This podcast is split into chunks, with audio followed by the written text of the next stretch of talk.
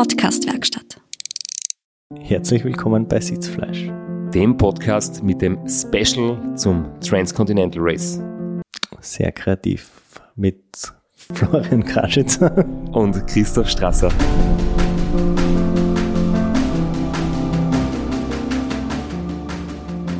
Naja, Kreativität habe ich dann im Rennen gezeigt, beim Problemlösen und äh, beim Routen frei wählen und spontan adaptieren. Jetzt beim Intro wollte ich einfach professionell sein. Professionell. Und gleich sagen, was ist, oder? Dann, dann weiß man gleich, worum es geht. Ja, richtig. Es haben jetzt doch wirklich viele das Rennen mitverfolgt. Äh, es war wahnsinnig spannend und äh, für mich nun auch sehr erfreulich das Ergebnis. Also für alle, die es mitverfolgt haben, die wissen es ja vielleicht, wie es geendet hat. Und sehr, sehr viele Leute haben gesagt, sie freuen sich auf den Podcast. Und jetzt sind wir mittendrin am, am ungewohnten Release-Date dienstags. Aber Special Occasion. Und deswegen gibt's eine Special-Episode. Und wir reden nicht lang herum. Wir steigen einfach dort ein, wo wir das letzte Mal aufgehört haben. Ja, ich wollte von dir hartnäckig wissen, ob du dir vorher überlegt hast, dass Snickers und Cola die beste Variante ist und du hast gesagt, nein, das hat sich unterwegs so ergeben. Was sich unterwegs auch zumindest teilweise so ergeben hat, war deine Route, weil von der geplanten Route ist dann doch nicht alles so aufgegangen und so gefahren worden und du hast unterwegs einiges über den Haufen werfen müssen. Aber beginnen wir zuerst einmal mit der Grundidee überhaupt mit den Problemen, die du gehabt hast bei der Routenplanung? Ich habe von vornherein gewusst, das wird äh, vielleicht die größte Herausforderung im Vorfeld und das wird ja schon direkt Einfluss haben aufs Rennen. Es wird nicht der beste Radlfahrer gewinnen, sondern das beste Gesamtpaket aus leichten, aber trotzdem vollständigen und funktionellen ähm, Ausrüstungssetup.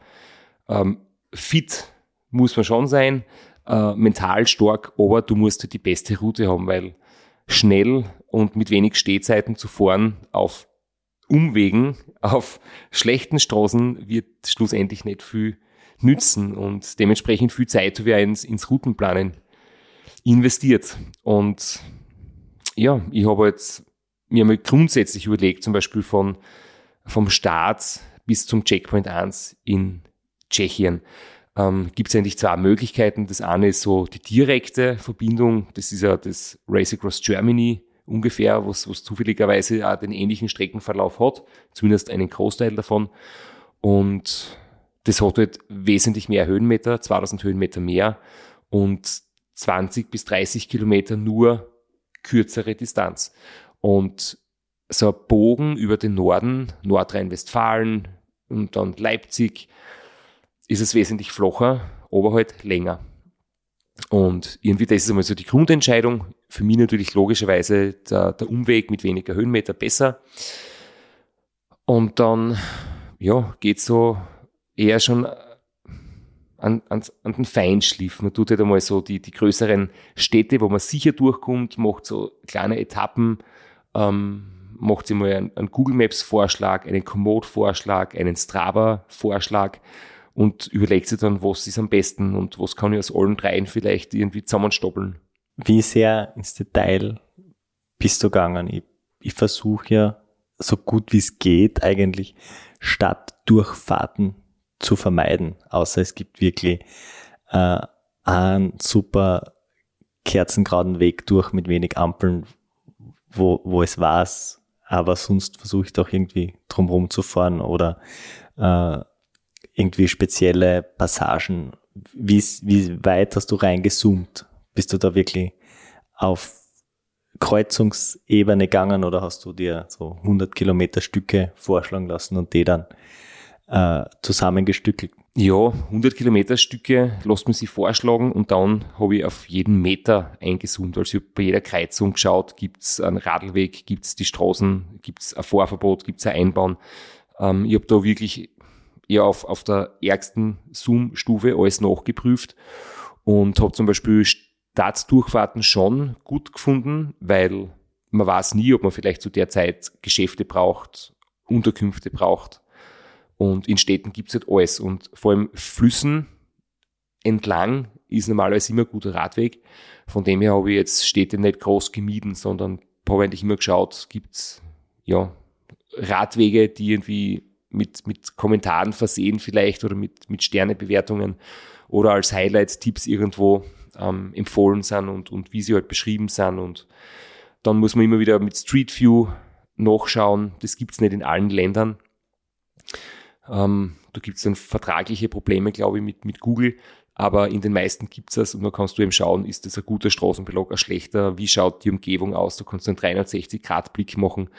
Und da war ich jetzt schon sehr, sehr, sehr viel im Detail, habe dementsprechend viel Zeit geopfert, aber wahrscheinlich trotzdem die Zeit nicht an der ganz richtigen Stelle investiert, weil grundsätzlich habe ich dann sehr viel mit Komoot geplant, habe das mit der Strava Hitmap überprüft, aber es war halt doch oft so, dass ich mit Komoot dann auf kleinen Straßen unterwegs war und auf Radlwegen und das habe ich trotz Überprüfung nicht gesehen, dass das so ist.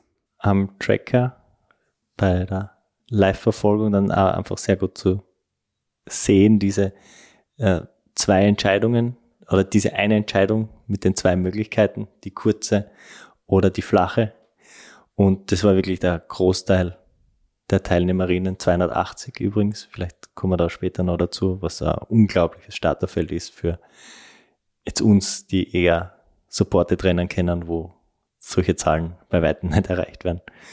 Äh, und da hat sie das mehr oder weniger 50-50 aufgesplittet mit, mit ein paar Ausreißern, die was ganz Spezielles versucht haben. Und ein Thema ist mir dann unterwegs auch aufgefallen und ich denke, das ist jetzt wirklich interessant und da bin ich mir nicht hundertprozentig sicher, aber ich möchte es einfach mal so in den Raum stellen. Man kann, man kann ähm, seine Touren planen, zum Beispiel auf Komoot oder auf irgendeiner anderen Plattform. Man exportiert sie dann als GPX-Datei oder als TCX, das heißt entweder als Route oder als Track. Und jetzt ist so, ein Track ist im Prinzip ein Haufen von Punkten, der mit, ein, mit einer Linie verbunden wird. Und das kann man auch auf den ganz klaren Garmin-Geräten nachfahren. Das ist einfach nur eine, eine Linie, die gezeichnet wird am Display und auf Akkorden draufgelegt wird, aber nicht mit Akkorden interagiert. Und eine Route ist ein Wegpunkt mit einer logischen Verbindung zum nächsten Wegpunkt. Und es wird halt je nach Kartenmaterial dann dementsprechend unterschiedlich, je nachdem, welche Straßen es gibt, verbunden. Und ich glaube, und das muss ich nochmal verifizieren, oder vielleicht gibt es da draußen jemanden, der uns das wirklich bestätigen kann, dass wenn man zu wenig Wegpunkte setzt, weil ihr auf Komoot eine Route geplant und du ist halt 50 Kilometer lang genau die perfekte Straße, die für mich passt, und jetzt habe ich 50 Kilometer keinen Wegpunkt gesetzt. Wenn ich das jetzt als Route exportiere und am Garmin öffne, Garmin hat anderes Kartenmaterial und würde vielleicht aufgrund dessen, weil dort andere Straßen bevorzugt werden, ähm, die zwei Punkte von anderen noch einen anderen Algorithmus oder anders verbinden. Und mir ist nämlich im Nachhinein auffallen, dass ich von meiner geplanten Route und der tatsächlich gefahrenen Route, dass es da wirklich Unterschiede gibt und ich weiß nicht, wo das herkommt und es kann eigentlich nur diese Erklärung sein. Du wirst das versuchen zu recherchieren. Wir geben aber auch den, den Auftrag raus. Vielleicht war es das jemand von unseren Hörerinnen und kann uns das vielleicht in einem kurzen Mail beantworten, weil wir haben uns vorher im Vorgespräch den, das Hirn zermartert, ob das der Grund sein könnte für die teilweise die Abweichungen oder ob es vielleicht einfach am hinterlegten Kartenmaterial liegt. Vielleicht gibt es da eine Antwort für uns. Garmin hat eigene Karten, Komoot nutzt OpenStreetMap und das könnte vielleicht ein Grund sein, dass es dann zu anderen Verbindungen zwischen Wegpunkten gibt. Jedenfalls, Lerneffekt ist definitiv mehr Wegpunkte einzuzeichnen, auch wenn es vielleicht nicht nötig erscheint. Und vielleicht aus meiner eigenen Erfahrung, der ja in meinem Mallorca-Urlaub äh, viele Routen am Handy geplant habe mit meinen äh, Wurstfingern, die Wegpunkte wirklich sehr genau auf den Straßen setzen und nicht vielleicht ein paar Meter daneben, weil sonst da haut da die Route komplett über den Haufen. Ja, ich habe zum Beispiel teilweise wirklich so alle 20 Meter einen Wegpunkt gehabt, wenn die, die Software wieder permanent am Gehsteig, am Radweg lotsen will und ich möchte aber auf der Bundesstraße bleiben, dann habe ich das alles wirklich, ja, in, in stundenlanger Detailarbeit immer wieder auf die Straße gezogen. Aber es wurde da Segmente gegeben mit wenig Wegpunkten und ich denke, das war vielleicht nicht ideal. Anfängerfehler. Jedenfalls habe ich dann eine Gesamtlänge meiner Route gehabt von 4318 Kilometern und 44.790 Höhenmetern. Und auf der Website vom Transcontinental steht 4000 Kilometer circa. Und ich habe mir gedacht, okay, ich weiß, ich habe Umwege in Kauf genommen, aber ich habe dann auch schon bei anderen so, man spricht ja nicht über die Route, aber ich habe schon rausgehört, mit 4000 kommt niemand durch, jeder ist deutlich drüber. Das wären ja fast, also wenn du sagst, 370 Kilometer drüber sind fast 10 Prozent dann, das ist schon eine, eine deutliche Abweichung. Ganz genau. Und ich habe gesagt, okay, mein Ziel sind eigentlich mindestens 400 Kilometer pro Tag. Das war sehr, sehr defensiv geschätzt, das war sie, aber ich wusste ja nicht genau, auf was ich mich da einlasse. Und ich habe gesagt, 400 Kilometer gehen immer, egal wie schlecht ich jetzt unterwegs bin. In zehn Tagen kann ich nicht 4318 Kilometer fix fahren, sondern vielleicht wären es elf Tage. Und ich wollte mir schon mein Quartier in Burgas im Zü umbuchen. Und dann habe ich gedacht, na, ähm, ich habe das für zehn Tage gebucht zehn Tage nach dem Start und der Vermieter freut sich vielleicht, wenn er einen Tag mehr kassiert, wenn ich später komme und der hat dann halt sein Quartier leerstehend, aber ich zahle es ihm trotzdem, ich lasse die Buchung so, ich bin optimistisch. Du hast recht früh schon Probleme mit der Route gehabt, so viel können wir vorwegnehmen. Ja, genau, das besprechen wir noch gleich. du hast, hast du die Route zerlegt, Routen pro Checkpoint oder eine Gesamtroute wo man dann das Problem hat, dass äh, das Navigationsgerät teilweise sehr lange Ladezeiten hat und vielleicht die eine oder andere Kreuzung äh, verpasst oder wie hast du das, das dann gemacht? Ich habe mir Collections gemacht, ähm, also auf Komoot kann man das so sammeln in, in pro Checkpoint und ich habe mir dann die Routen auf zwei bis drei Etappen aufgeteilt pro Checkpoint und äh, immer wieder so Alternativen gemacht, äh, zum Beispiel mh, hm, in Leipzig äh, an ein Seeufer, weil ich gewusst, so in Größenordnung Leipzig wird meine erste Pause sein, noch ungefähr so, ich glaube 600, 650 Kilometern oder so war das. Und da werde ich wahrscheinlich schlafen gehen. Da habe ich so einen, einen See und, und ein kleines, äh, so einen kleinen Park am See gefunden und da habe ich so eine kleine Route gemacht. Falls ich dort schlafen möchte, kann ich die nehmen. Oder eben ähm, die Nord- und die Südvariante, wie eigentlich beides ausgearbeitet. Ich habe dann auch zum Beispiel in, in Bosnien und Kroatien äh, komplett unterschiedliche Routen im Talon gehabt, die jederzeit wechseln kann. Oder immer wieder mal kleine Umfahrungen, Bundesstraße oder Nebenstraße. Das heißt, ich habe unterwegs eigentlich immer Plan A, Plan B, Plan C gehabt. Und das sind wir übersichtlich gegliedert und gut betitelt, dass es dann alphabetisch auch in der richtigen Reihenfolge geordnet wird. Weil wenn du das nennst, äh, Checkpoint 2 Entwurf und dann Entwurf überarbeitet und Entwurf final und Version 2 und Version 3 und irgendwann hast du überhaupt keine Ahnung mehr. Das heißt, du brauchst nur dann wirklich ein gutes System, dass das übersichtlich bleibt. Wir haben die letzte Episode beendet mit dem Cliffhanger deiner Zugfahrt nach Gerhardsbergen. Du hast gesagt, du hast zwei Tage dort eingeplant gehabt. Wie war so die Stimmung am Start, die Stimmung vor Ort? Wie gesagt, bei so groß ist Gerhardsbergen nicht, bei 280 Teilnehmerinnen. Da wird man sich schon das ein oder andere Mal über den Weg laufen. Das wird speziell sein. Es war total cool. Ich habe ähm, im Zug schon ähm, den Stefan kennengelernt, der auch im gleichen Zug gesessen ist und dann habe ich schon ein bisschen so mit den Spirit kennengelernt, weil zum Beispiel er ist in Brüssel ausgestiegen und hat gesagt, ja, er schaut jetzt einmal, was er die nächsten zwei Tage macht bis zum Start. Und ich war total durchgeplant äh, mit dem Rad nach Gerhardsbergen, schon Strecken besichtigen, die ich dann im Rennen fahren werde, in Gerhardsbergen, ähm, Laptop, Route fertig machen, ähm, selbst kochen und nächsten Tag eben ähm, Startnummer abholen und so weiter und so fort. Der Stefan hat gesagt, er macht jetzt einmal ein bisschen Sightseeing und entweder morgen oder übermorgen werde er dann wahrscheinlich mit dem Radl noch nach Gerhardsbergen fahren, aber er weiß noch nicht so genau. Er ist da eigentlich sehr entspannt. Und diese Entspanntheit war ihm das, was sie durchgezogen hat. Also alle Leute, die ich dann kennengelernt habe, beim Startnummern abholen und beim Technikcheck, die waren nicht wirklich alle sehr, sehr freundlich und offen und, und cool drauf und es war wirklich echt jetzt schon vor dem Rennen echt schön, die ganzen Leute kennenzulernen. Ein bisschen stand ja die Befürchtung im Raum, dass du jetzt als Profi äh, da ein bisschen naserümpfend empfangen wirst, aber die Erfahrung hast du nicht gemacht? Überhaupt nicht nah. Und ich meine, ja, Profi, natürlich steht irgendwie so auf Wikipedia und auf meiner Webseite, weil ich halt mit Radlfahren meinen Lebensunterhalt verdiene. Aber es ist nicht so, dass ich jetzt Vollprofi bin und sonst nichts tun brauche, sondern mit meinem Ultracycling-Shop, mit den Vorträgen, ich bin eigentlich selbstständig und habe mir das Leben aufgebaut mit, mit Radfahren als Mittelpunkt und muss schon einiges schöpfen, wie wir in Österreich sagen, nicht nur trainieren. Und deswegen, ja, das haben, glaube ich, viele schon auch gewusst. Und ich bin jetzt nicht jemand, der beim World Tour Team fährt, aber ich bin wirklich sehr offen empfangen worden und sehr freundlich und, und schon mit Interesse natürlich. Und ich habe gewusst, es werden auf mich viele Augen gerichtet sein.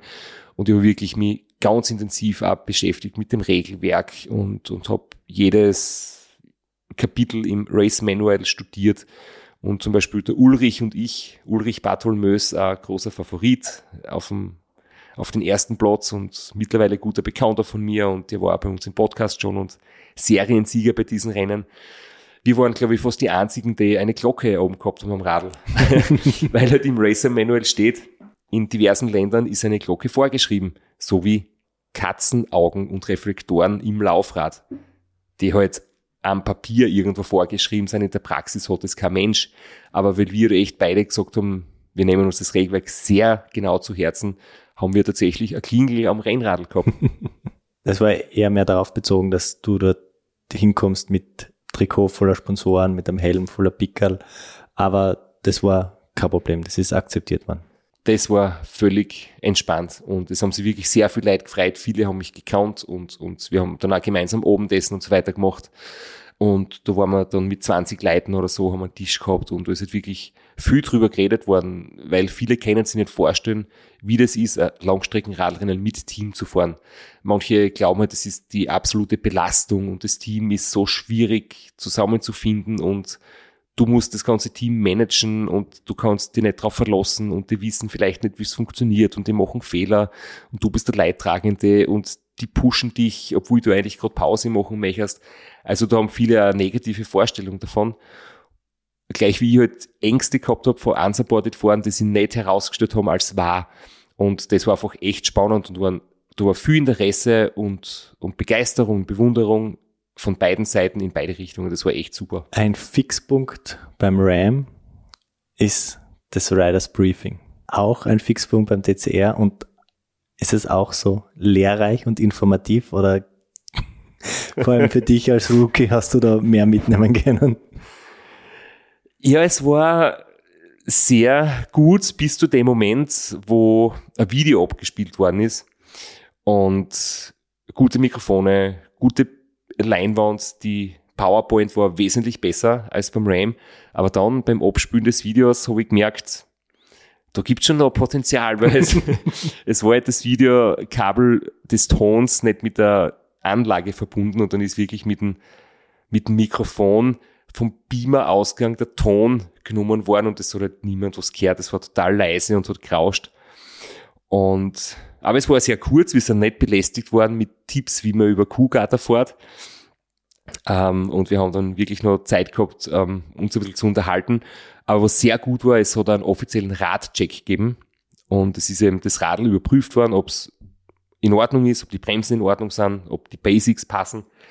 Und da hat dann der, der Kollege gesagt, der mir Radl angeschaut hat, er glaubt, mein Schaltwerk hinten ist etwas schief und verbogen. Und ich habe gedacht, okay, ähm, danke für den Hinweis, das werden wir anschauen. Und jetzt bist du extra mit dem Zug gefahren, um kein Risiko einzugehen beim einerseits natürlich der Umwelt zuliebe, andererseits die Flüge sind zurzeit nicht das allerverlässlichste Verkehrsmittel und auch um auf Nummer sicher zu gehen mit dem Fahrrad. Und jetzt hast, stehst du dann trotzdem mit einem verbogenen Schaltauge dort. Wo, wo ist der Fehler passiert? Vor einem Jahr habe ich mein S-Werks Roubaix gekriegt wie ich damals in der Schweiz war, auf Trainingslager, Höhentrainingslager in St. Moritz, habe ich es mit dabei gehabt und natürlich erste Ausfahrt wie man es halt macht. Man macht irgendein Foto von dem Radl, damit man es dann posten kann auf Instagram. Und mir fällt das Radl um. Wäre da nicht passiert, wenn es das Foto von der richtigen Seite gemacht hätte. ich glaube, damals war es von der richtigen Seite, aber der Wind ist von der falschen Seite gekommen. Und das Rad fällt um. Schaltwerk anscheinend verbogen, ist mir nie aufgefallen. Ich habe mir immer nur gedacht, okay, ich bin kein großer Fan von der SRAM-Schaltung und sie schaltet nicht so sauber und es braucht recht lang, bis die Gänge drinnen sind. Und ja, habe mir gedacht, okay, ist halt so bei SRAM. Dabei habe ich anscheinend seit einem Jahr ein leicht verbogenes Schaltauge gehabt und habe es nie gemerkt. Aber du hast, da, du hast eins mitgehabt und gleich vor dem Start schon benutzt. Ja, da habe ich gesagt, dass ich schon ein besserer Mechaniker bin, als wir manchmal spaßmäßig sagen. Ich habe es ein paar Stunden vor dem Start noch das Schaltauge gewechselt, Schaltung neu eingestellt und habe das erste Mal seit einem Jahr die Schaltung wirklich ganz, ganz sauber gehabt. Das war eigentlich ein schöner Moment. Wie ein neues Rad. ja, ähm, natürlich das Schaltauge habe ich dann trotzdem mitgenommen, weil falls jetzt echt unterwegs sind, brauche ich immer noch das ganz leicht verbogene gehabt als Backup. Ähm, aber ja, ich habe quasi mein Ersatzschaltauge schon vor dem Start gewinnbringend verwendet. Ich denke, wir haben ein gutes Bild gekriegt vom, von der Stimmung am Start, von deiner Vorbereitung, von den Problemen, aber auch von der Art und Weise, wie ernsthaft und mit welcher Ernsthaftigkeit du das angegangen bist, dann gehen wir, dann gehen wir direkt rein. Start um 22 Uhr am Abend auf die Mühe der Herzbergen. Ich bin fast zu spät gekommen. Ich habe im letzten Moment daheim noch ähm, ja, mit der Sabine telefoniert und, und einfach halt noch alles fertig gemacht, noch was gegessen. Das, das letzte Patzerl meiner selbstgekochten Nudeln habe ich noch gegessen und dann die Wohnung zusammengekramt und zum Müllcontainer mit meinem Etuscho-Sackerl alles entsorgen, das dann halt zurückbleibt. Ähm, aber ich habe mir auch gedacht, ich möchte so spät wie möglich zum Start kommen, weil ich möchte gerne mehr Ruhe haben. Habe mich hinten eingeordnet. Ich weiß gar nicht, wer vorne gestartet ist, aber ich habe mich einfach ganz weit hinten hingestellt, weil ich, ich gewusst habe, am Start ist immer viel los. Es ist vielleicht stressig, wenn man vorne sie einordnet, dann muss man fast schnell fahren, sonst wird man überholt und ich wollte eigentlich wirklich langsam starten und gemütlich da diesen Anstieg rauffahren und, und deswegen bin ich ganz unauffällig wie ein Rookie, der absolut ja, keine Erwartungen zu fühlen hat und mir einfach hinten hingestellt im Startfeld. Wie das klingt, da im hinteren Drittel der Startreihe, das hören wir uns jetzt an. So, meine Lieben, äh, es geht jetzt dann los. Die Stimmung am Start ist schon richtig cool. Fackeln werden gezündet, Musik wird gespielt, 280 Teilnehmer haben sich so gesammelt. Und es geht jetzt dann den äh, Pflasterstein-Anstieg auf wie die Koppelmühr. Und oben dann wird jeder seinen Weg wählen, äh, seine Route, sein Tempo und dann wird sich das bald einmal zerstreuen. Ähm, ich freue mich drauf, ich bin gar nicht aufgeregt mehr, ich bin jetzt einfach nur bereit und freue mich, dass es losgeht. Es wird sicher Wahnsinnsabend, eine schöne Erfahrung, jeder wird seinen Weg gehen, jeder wird seine Erfahrungen machen. Du ist, glaube ich, niemand den anderen was neidig. Rennen ist es trotzdem. Ich werde versuchen, das Beste zu machen, aber trotzdem vorsichtig sein, gut auf mich aufpassen und, und sicher ankommen. Und ich werde jetzt dann während dem Rennen äh, meine Updates auf Englisch machen, weil es gibt dann doch ein paar Leute außerhalb Österreich äh, zuschauen und äh, alles auf Deutsch gibt es dann ja im Podcast. Also freue mich über gedrückte Daumen. Liebe Grüße aus Belgien. Erfahrung, Abenteuer, aber trotzdem ein Rennen und das Beste rausholen. Das waren jetzt so die ausgesprochenen Ziele in dieser Botschaft, aber was waren jetzt intern die echten Ziele? Die echten Ziele hast am Ende noch gehört, wo ich gesagt habe, äh, die Updates gibt es dann im Podcast. Also ich habe da schon Werbung gemacht für uns. es war eine reine Promotion-Tour, eine Sitzfleisch-Promotion. Wir sind quasi das, das, Red Bull Media House. Wir, wir machen Sportevents nur, um Content zu produzieren. Richtig. Ich habe zum Beispiel mit der Sabine ausgemacht, dass sie nicht im Ziel auf mich wartet. Ähm, war natürlich zuerst eine Idee, ähm, dass sie vielleicht in Bulgarien unten ist und wir dann unten ein paar Tage Urlaub anhängen oder so. Und wir haben dann beide gesagt, naja, es ist vielleicht doch besser, wenn wir das nicht machen. Ich bin allein in Belgien gewesen, möchte allein im Ziel ankommen, weil ich nicht fühle, dass ich unterwegs vielleicht, wenn es schlecht läuft, wenn ich länger brauche, wenn ich Verzögerungen habe, dann irgendwie einen Stress mir mache und vielleicht unüberlegte Entscheidungen treffe oder auf verkehrsreichen Straßen fahre oder übermüdet weiterfahre, weil ich nicht zu spät ankommen will. Wir wissen ja, wenn man übermüdet ist, denkt man oft sehr emotional und nicht mehr so ganz rational und deswegen wollte man das einfach nicht und mir war wichtig, im Ziel ist es völlig egal, wann ich ankomme. Keiner wartet auf mich. Ich kann mir wirklich Zeit lassen, wenn es nötig ist. Aber natürlich habe ich gewusst, ich bin einer der besten Radlfahrer im Feld, auch wenn Adam Bierleck, Ulrich Bartholmös, Björn Lenhardt wirklich Top-Fahrer dabei sind, Fiona Kolbinger natürlich. Ähm, und trotzdem habe ich gewusst, ich habe in dem Bereich keine Erfahrung und ich muss einfach alternativlos, gibt es nur die eine Taktik, langsam starten, weil ich werde Fehler machen. Es ist unrealistisch, auf ein fehlerfreies Rennen zu, zu hoffen. Und Fehler werden passieren, Fehler dürfen passieren.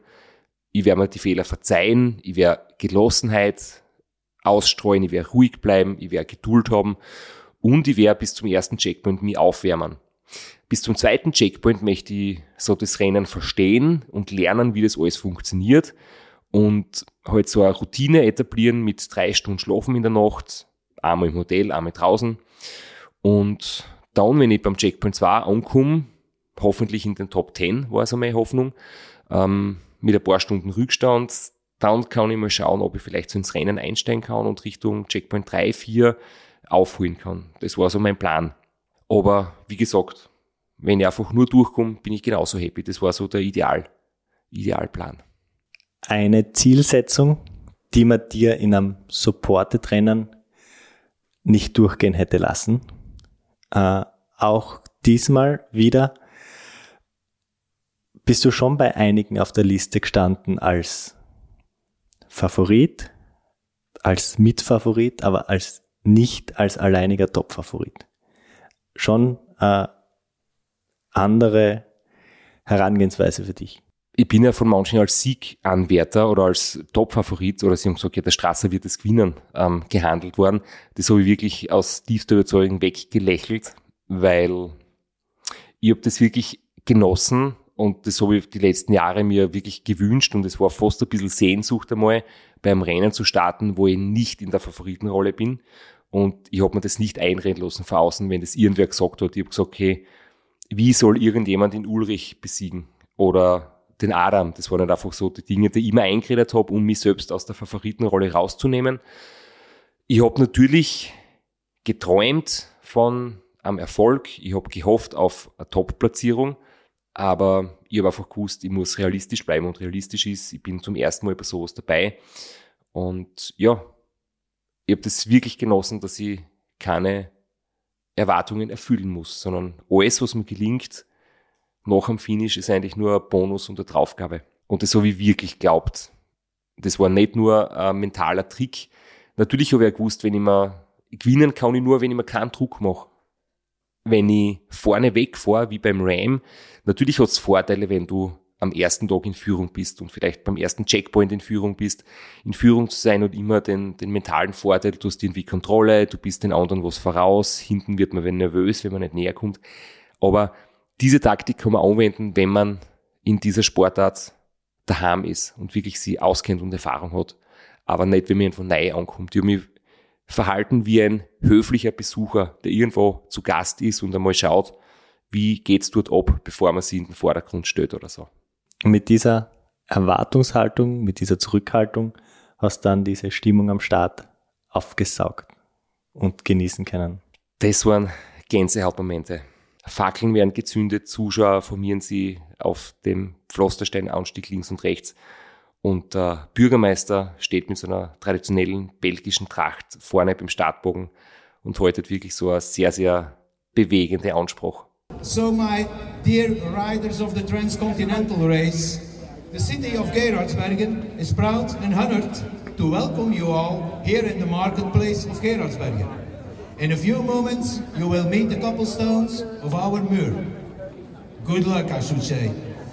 All you athletes are waiting here in front of the City Hall and in front of our famous Monaco Piss, waiting for the moment you will take part in a great adventure.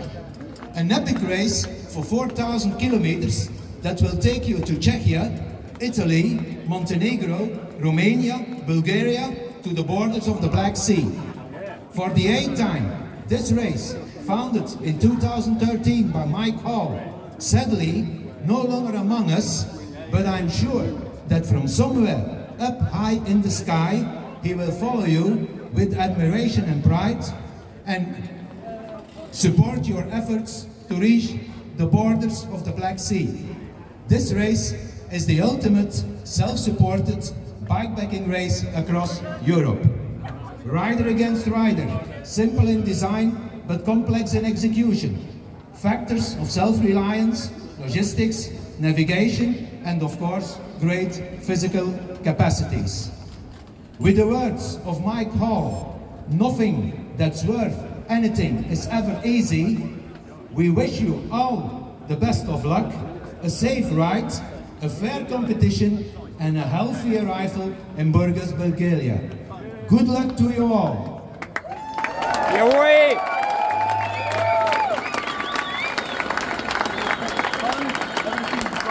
Die Kappelmühe, legendär auch aus der World Tour, ähm, kennt man vielleicht. Und da geht's rein, Pflastersteine über 10% steil, du im hinteren Drittel des Feldes und rechts und links passieren die Schaltfehler, Ketten hupfen aber, Leute schieben, Leute attackieren wie Cancellara, Tombonen. Also da hast alles gesehen dann in dem Moment. Ja, absolut. Es war, es war total Wahnsinn. Ähm, man sieht wirklich Leute schon schieben. Bei Kilometer 0,1 wird schon geschoben und, und vorn wird halt attackiert, dass du denkst, da bin ich froh, dass ich nicht vorn dabei bin, weil es so schnell aufgeht. Und ich habe, eh, glaube ich, einmal eine Eicher Nachricht geschickt, äh, dass da gefahren wurde wie der junge Cancellara, den jungen Tom Bonen bei dem legendären Duell das man auf YouTube sich noch anschauen kann, falls jemand ein Feeling haben möchte, wie dieser Anstieg ausschaut. Da spülen sie schon ein bisschen Dramen ab, das habe ich im Vorfeld schon gewusst. Deswegen bin ich halt wirklich defensiv gestartet, wollte einfach nur sicher da nach oben kommen und ein paar, ein paar Handyvideos und ein paar Aufnahmen habe ich sogar noch geschafft bei der Auffahrt und die geben uns ein bisschen so einen Eindruck von der Stimmung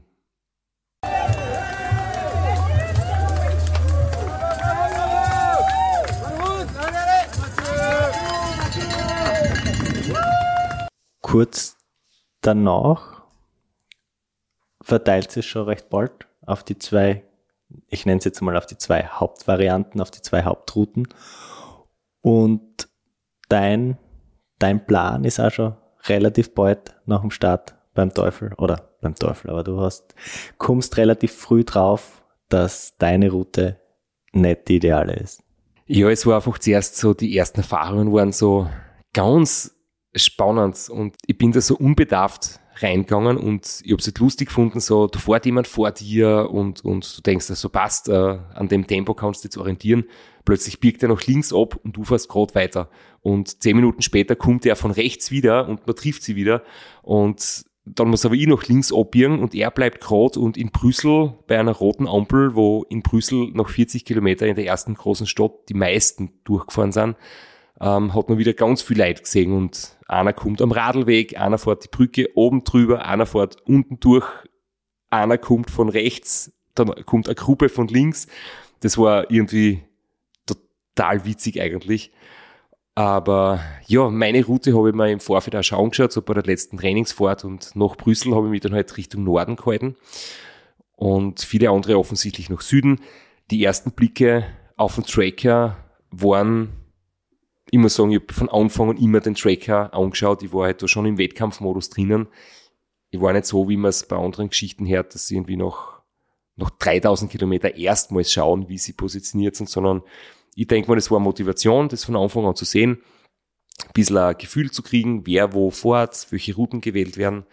Und das war einfach wie ein Schwarm, der da über Belgien sie ausgebreitet hat. Ich weiß nicht, wie es dir gegangen ist. Ja, es, es war mega spannend zum, zum Beobachten, die, die verschiedenen Routen, die Teilung auf die zwei Haupt, Hauptvarianten.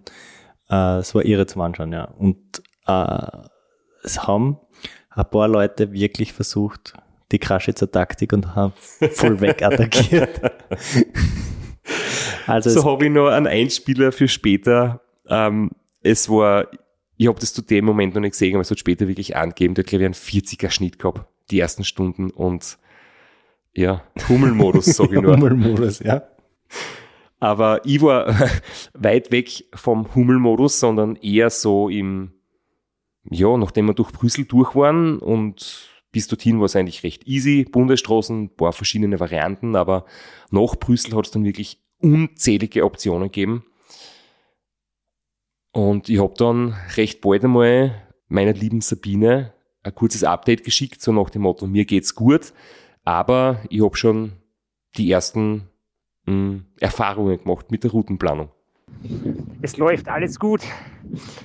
Äh, habe ich gerade das erste Mal mit klein verfahren, bin aber dann wieder zurückgekommen, weiter vorne auf die Strecken und bin so ein 40 cm Radl gefahren durch links und rechts Maisfelder. Äh, war asphaltiert wahrscheinlich, aber ganz eng, ganz spooky. Ich weiß auch nicht, was da passiert ist bei der Routenplanung. Das sind nicht genau die Sachen, die man vorher nicht wissen kann, aber ja, ah, so weit, so gut. Das war nach ein paar Stunden schon das war noch zwei bis drei Stunden, ja, und, und ich bin dann halt von diesem wirklich Radlweg, der durch Getreidefelder gegangen ist, auf schönem Asphalt wieder auf Bundesstraßen gekommen. Und kurz danach habe ich einen älteren Herrn mit langen Boards, der sehr aufrecht am Radl gesessen ist, der große Taschen mitgehabt hat, also wirklich auch vorne an der Gabel. Und es hat nicht aerodynamisch ausgeschaut. Ähm, den habe ich überholt und ich würde jetzt nicht seine Leistung schmälern, aber es wird einfach offensichtlich, ich bin 5 kmh schneller wie er und überhole ihn schon zum zweiten Mal nämlich. Und dann ist mir klar geworden, hey, das muss an der Route liegen. und dann habe ich echt angefangen, okay, so passt, ähm, es ist wie es ist, ich kann es nicht ändern. Ich habe eine Route, die halt durch diverse Plattformen eher sich an Radenwegen orientiert. Ich habe es überprüft, aber nicht entdeckt und jetzt habe ich die Situation, wie sie ist. Wie kann ich das jetzt lösen? Und ähm, es gibt halt in Belgien die Regelung mit ähm, Radwegen, die benutzt werden müssen, wenn man auf einer Bundesstraße fährt. Das heißt, nicht wie bei uns, mit einem Rennrad musst du den Radweg nicht benutzen, sondern du darfst ihn benutzen. In Belgien ist es verpflichtend. Ähm, trotzdem sind sehr viele auf den großen Bundesstraßen gefahren, wie ich dann am Live-Tracker gesehen habe. Und Anscheinend ist es in der Nacht nicht unbedingt muss oder es ist bei dem Rennen jetzt nicht ganz verpflichtend, jedenfalls kann man dann auch auf der Bundesstraße fahren. Das habe ich zuerst nicht gewusst, weil ich mir wirklich ganz genau an die Regeln gehalten habe. Ja, und dann habe ich jetzt unterwegs einfach mehr oder weniger spontan noch Tracker und Google Maps meine Route verlassen und bin dann auf die großen Bundesstraßen gefahren und habe halt dort versucht, ähm, Tempo zu machen und mir aus dem Gewirr von den kleinen Straßen ähm, zu befreien ewige Diskussion im Ultrasport, auch zwischen uns zwei, immer wieder diskutiert. Früher Start, später Start, was ist besser? Und in dem Fall eigentlich speziell ungewöhnlich Start um 22 Uhr. Man ist ein bisschen nervös, man muss auschecken, man muss noch zum Start anreisen. Da ist man dann schon einmal da startet man schon ein bisschen müde rein, vielleicht in das Rennen. Wie ist der gegangen mit der Müdigkeit? Nicht so richtig gut, weil ich habe dann doch in der ersten Nacht schon ja, wirklich Phasen gehabt, wo es mich richtig niedergebogen hat mit der Müdigkeit. Ähm, man denkt sich so, hey, es ist erst, ich bin erst jetzt vier, fünf Stunden unterwegs und kämpfe schon mit, mit wirklich so Müdigkeitsphasen und Durchhängern. Und man ist, ich bin da alles auch komplett unkonzentriert gewesen. Ähm, aber es ist trotzdem, wie du sagst, man ist den ganzen Woche schon, den ganzen Tag schon irgendwie unterwegs und hat Sachen zu tun und, und ist angespannt und ähm, vor dem Ram ist es dann nicht schon anders, weil da kann ich mich oder muss ich mich auf euren Hinweis hin quasi im Zimmer ins Bett legen und mich erholen und ihr übernehmt alles, was zu tun ist. Und in dem Fall ist halt wirklich schon die, die Kopfbelastung sehr groß vor dem Start.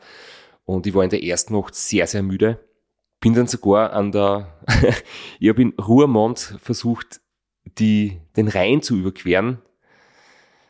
Und ich bin dann zehn Kilometer später draufgekommen, dass ich völlig falsch bin. Ich bin an Ruhrmond schon vorbeigefahren und habe dann eine andere Rheinbrücke weiter im Norden nehmen müssen, was jetzt nicht so schlimm war. Das war wahrscheinlich ein minimaler Umweg oder vielleicht sogar eher eine günstige Route. Aber solche Dinge, habe ich gesagt, wow, dass ich jetzt zehn Kilometer zu spät draufkomme, dass ich eigentlich eine Brücke über den Rhein hätte nehmen sollen, das ist jetzt schon irgendwie komisch.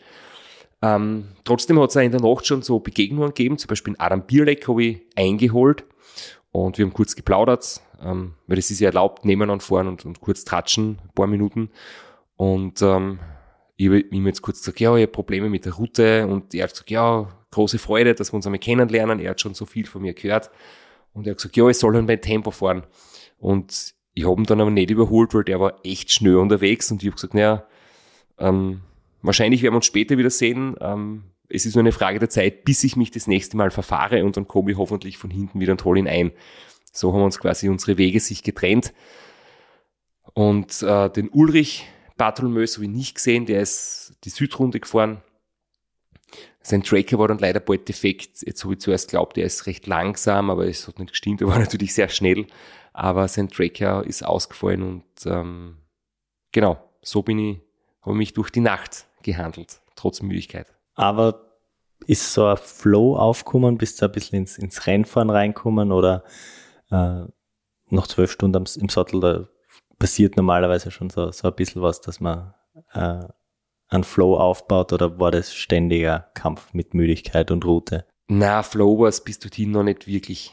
Das ist wesentlich später erst passiert. Äh, zuerst war es wirklich so, warum bin ich schon wieder falsch und wo bin ich eigentlich und was ist mit der Route los und wieso funktioniert die Route nicht und wie muss ich das jetzt lösen, damit ich trotzdem zügig vorankomme. Es war irgendwie so echt so, hm, das Gefühl, ich bin noch nicht angekommen, ich muss mich da erst rein richtig ähm, reinfinden. Aber körperlich war es top. Ich bin recht im unteren Bereich oder im mittleren Bereich vom Grundlagentempo gefahren die Ernährung war super, von dem her körperlich war ich wirklich auf eins von zehn Punkten in der, in der Belastungsskala, in der empfundenen, also wirklich so kaum empfundene Anstrengung, war, ja, glaube ich, so im, im vorderen Mittelfeld unterwegs durch die Mehrkilometer.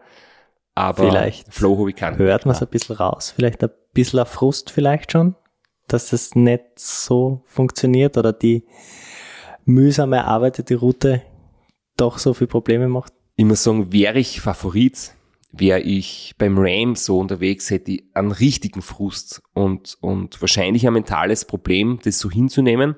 Aber bei dem Rennen ist es eigentlich trotzdem ohne großen Frust gegangen. Natürlich ist man hin und wieder genervt oder denkt mir, ah, jetzt ist schon wieder etwas. Aber wie gesagt, ich habe gewusst, wo mein Platz ist in der Rangordnung, nämlich ich möchte Finisher sein, ich möchte guter Finisher sein, aber ich habe da keinen Druck. Deswegen habe ich das recht, recht gut wegstecken können, ohne meine Geduld zu verlieren.